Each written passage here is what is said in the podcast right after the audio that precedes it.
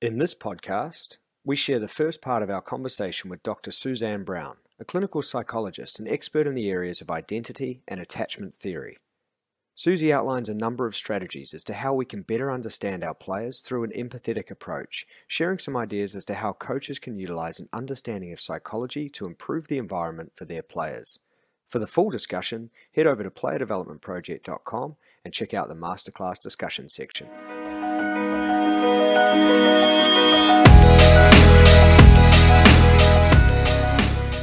Hi everyone, welcome to another Player Development Project Masterclass discussion. Delighted to be joined by clinical psychologist Dr. Susie Brown. Susie, how are you?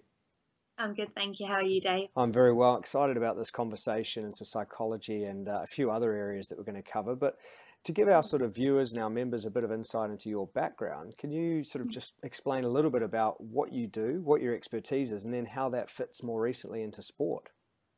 Yeah, so um, I am a clinical psychologist, as you mentioned. Um, I guess traditionally, that's probably thought of as working with mental health difficulties, so working across the age range, whether that's from children all the way through to adults and older adults, um, working predominantly with things like mental health distress and um, psychological distress, really working to improve well-being. Um, so that's sort of been my background, and I've been working in that field for about the past 11 years now. Um, and in terms of more recently getting involved in sport, um, that really came about as a result of uh, Michael Dodds over at Birmingham City Football Club, mm-hmm. um, pulling together quite an innovative um, and for me, I think quite a collaborative way of working in the field. So he actually arranged a, a kind of TED Talk day. Mm-hmm. Um, so I, attended that and um, where the likes of people like Russell Earnshaw, Nick Levett, Keith Davids all presented at. Um, and then that was about a year ago now. So since then, I've been working with the RFU a little bit and mm-hmm. BCFC, um, both at an organisational level and at an individual player level. Fantastic. It sounds like a very interesting, um, I guess, transition or somewhat a new challenge uh, based on your experience. I mean, from a personal perspective, how exciting has that been and, and how have you found the, the sort of crossover between, obviously, I mean, you're working with people across the board, but to apply it in a sporting setting, is it a big difference? I guess, like you say, people are people. So there's definitely um, that consistency throughout that.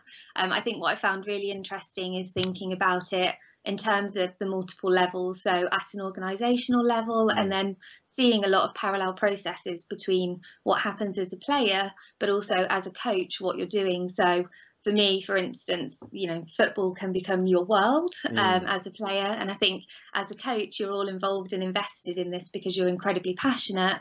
But again, it can become your world, right? So it's trying to work alongside both staff and um, children, really, you know, or adolescents or adults, um, really thinking you know around the same processes really I, I, wouldn't say it's necessarily so different um, but I would say there are particular nuances that I found within sport mm. um, particularly things like identity that we've talked about mm. um, that really I suppose are um, magnified for me in terms of thinking about the impact of things like identity within sport.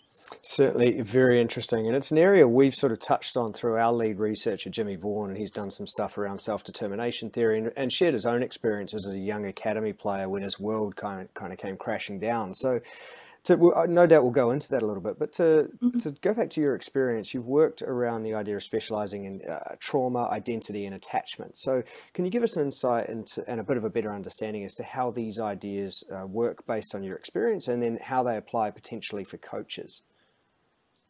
Yeah, so um, this is an area I've been interested in really from the start. So it really guides everything I do based on the fact that as people, we are really driven by our attachment system. Mm-hmm. So, just to give a brief description, because people may not have heard that term before, um, attachment really describes how a child attaches to an adult. Often mm-hmm. it's your parents, um, but it really can be anybody who raises you. And this really sets the building blocks and foundations for your later relationships. So, how you then interact with others is really driven as a result of your attachment system. Um, so, if you think about it, the brain is always um, responding to new experiences, new relationships. It's um, really driven by not just your own sense of personality and self, but what happens to you. We exist in relation to others. Yeah, we're not just an isolated person. Um, so if you think about it from a very young age, we're almost being given this blueprint on how to um, interact with others. Mm. And so, as a result of that, when trauma happens, that can really change your trajectory. So, you begin to learn about yourself, you begin to learn about others, and how safe the world is. Mm. So, with repeated good experiences, you learn that you yourself are safe and lovable. You learn that others are trusted and can be drawn upon when you need them, and you learn that the world is a safe place, even if there are trauma or tragedy or um, events where you need to overcome difficulty, you're able to do that because you're able to draw upon your own coping strategies and you're able to reach out and ask for help when you need it. Sure. Now, unfortunately, that's not the case for many children, so they do experience a lot of trauma where unfortunately maybe the adult around them isn't always consistent isn't always available so what people do because we're adaptive creatures and it's always driven by you know the fact that we are adaptive creatures is we learn our, uh, like many different ways to get our needs met mm-hmm. so for instance you might find that actually it makes more sense and it's safer for a child to really focus in on a task so actually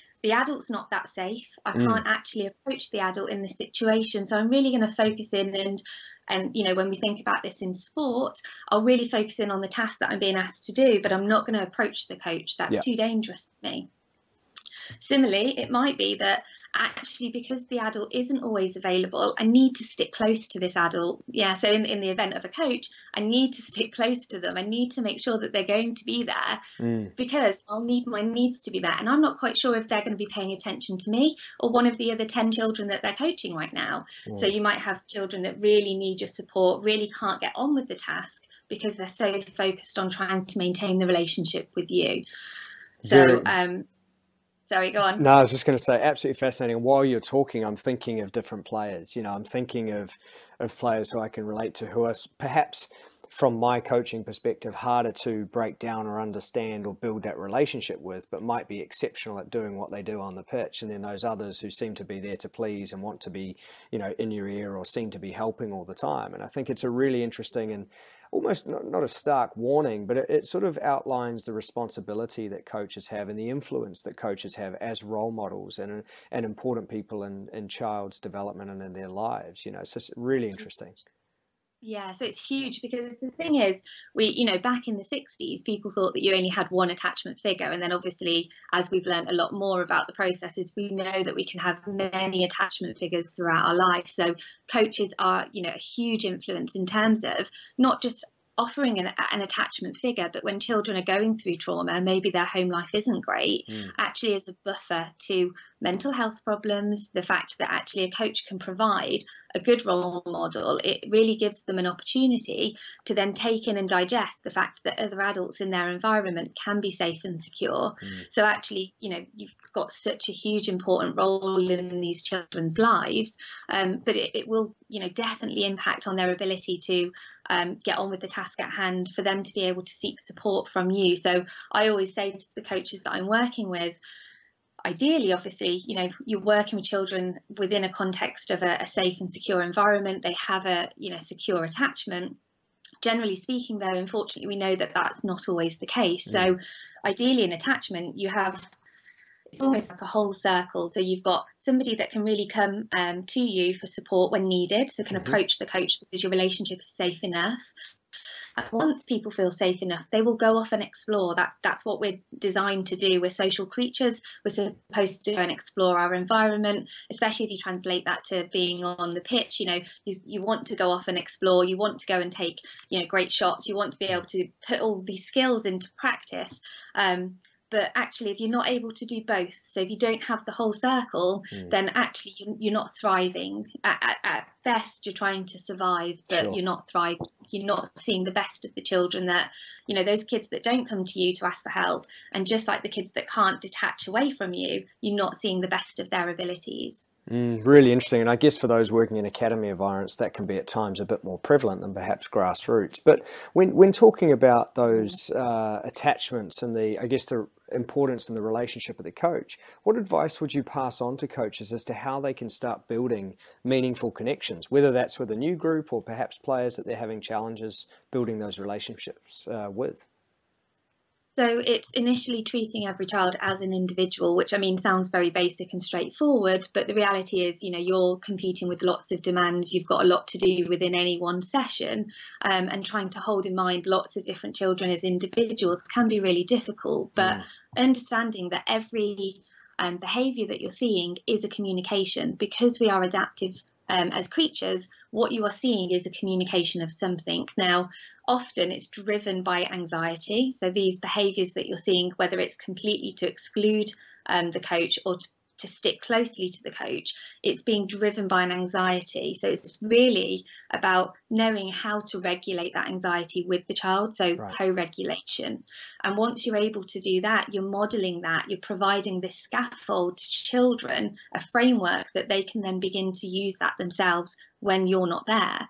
Um, so I think for me, it's it's really engaging their peers. So remembering that, particularly if you're working with adolescents at this point in their life, actually the healthy thing for them to be doing is really engaging with their peers and moving away from adults. Because again, evolution says that's what we're designed to do. We're designed to go out and you know really rebel against adults and find our own our own way of living. So it's using peers. So for instance, if you know the children that won't particularly approach you as a coach, what you can help to do is within earshot of those, help other children nearby. Right. Um, because hopefully they'll be they'll be able to take in those those chunks of information and digest that.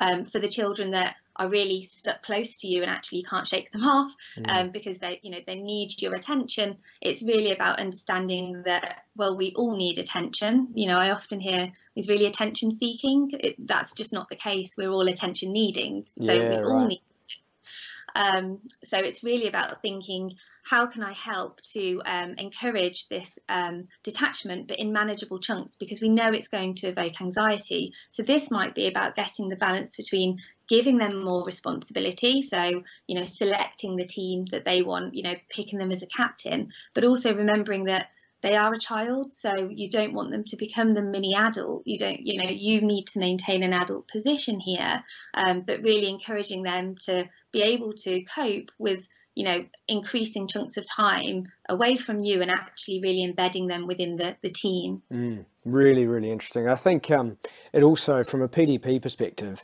excuse me, it's interesting to hear you refer to them as not being mini adults, which I think is great. We've got to remember, you know, I've spoken to a few people recently who constantly use the word children, which I think is refreshing in sport and obviously much more relevant to you as opposed to athletes, players, and so on. Um, and secondly, from a PDP perspective, it kind of ties into that model of um, ecological dynamics and, and appreciating people as complex adaptive systems. So I think a lot of what you're speaking about from a psychological perspective ties into some of the research that we've shared before. In, in terms of this uh, model of attachment theory, uh, an insecure attachment and ambivalence, which you've presented on to coaches as far as I understand. Can you can you take us through this model and what that actually means? Yeah, so I guess drawing upon what I've just said, so the secure attachment is the complete circle. Mm-hmm. Um, an insecure avoidant attachment is the children that will avoid at all costs the, the coach relationship. So they'll really focus on what it is that they need to do, um, even to the detriment of themselves. So let's say, for instance, you know that you could be helping them in some way, that you could be um, really excelling what they're doing currently, and they're not really fe- reaching their full potential. These are the children that at all costs will not approach you. Now, whether whether that's because of um, you know not just driven by anxiety but expectations around shame um, mm. and how difficult that can be to really ask for help and what that that says about them and also the judgments then that may follow from that um, that's the that's the type of child that you I would you know think about as an insecure avoidant attachment. So they're going to avoid the relationship and they're going to focus elsewhere. Now these are the children that try to be incredibly self-reliant, but ultimately really do need the assistance. So one thing I, I often remind um, you know coaches about is you know the chronological age of the child is not the same as their social and emotional age. So you could be working with children that and particularly i'm saying children but i mean adolescents and adults that are in their 20s and actually their social and emotional age are of a six year old right? Because they've not been given that scaffolding they've not been given that emotional literacy or that regulation throughout their experiences of early life. So actually they've not developed it. It's a skill really. So you know you need to be able to develop this as skills. Now, the great thing about our brain is that it's incredibly plastic. Um, so, for instance, we go through two major growth periods. So, one being when we're first born up until around the age of five. Um, so, lots of learning is laid down and embedded. But again, from adolescence, so particularly for men at around the age of 12, all the way up until 25, you're having major brain changes. Um, and then again, up until you're 30. And then our brain stays plastic, right? So we would never learn new things if it didn't. um, actually, the fact that you've got um, a huge amount of growth potential during adolescence. You know, I speak to a lot of people and they say, well, you know, by the time they've come to me, they're 18 years old, this is who they are, they're fixed that that's just not true. They're sure. still developing huge important parts of their brain. So the um, to go back, um, so the insecure ambivalent is is the descriptor I gave of the child that is um, unsure of your ability and your availability, so they will stick close to you um, at a cost to them learning and exploring, um, and you know again really embedding themselves with their peers. So these are the children, I guess, that you might describe as the class clown or um, yeah. So both children, though, I guess what you might find is that um, they're not able to express their emotions that they're experiencing. They haven't got the language potentially um, to do that. So what you might find is all of a sudden, out of nowhere, you'll have a complete blowout, and then the lid will be put back on very quickly, and you'll think, where the hell did that just come from, right? that was over nothing because um, you've asked them to do something and they've just flipped out. Mm. Actually, what's happening is it's a build-up of this anxiety, and then you're seeing the surface. It's almost like that iceberg. You're seeing the top of it, but it's driven by a lot that's underneath.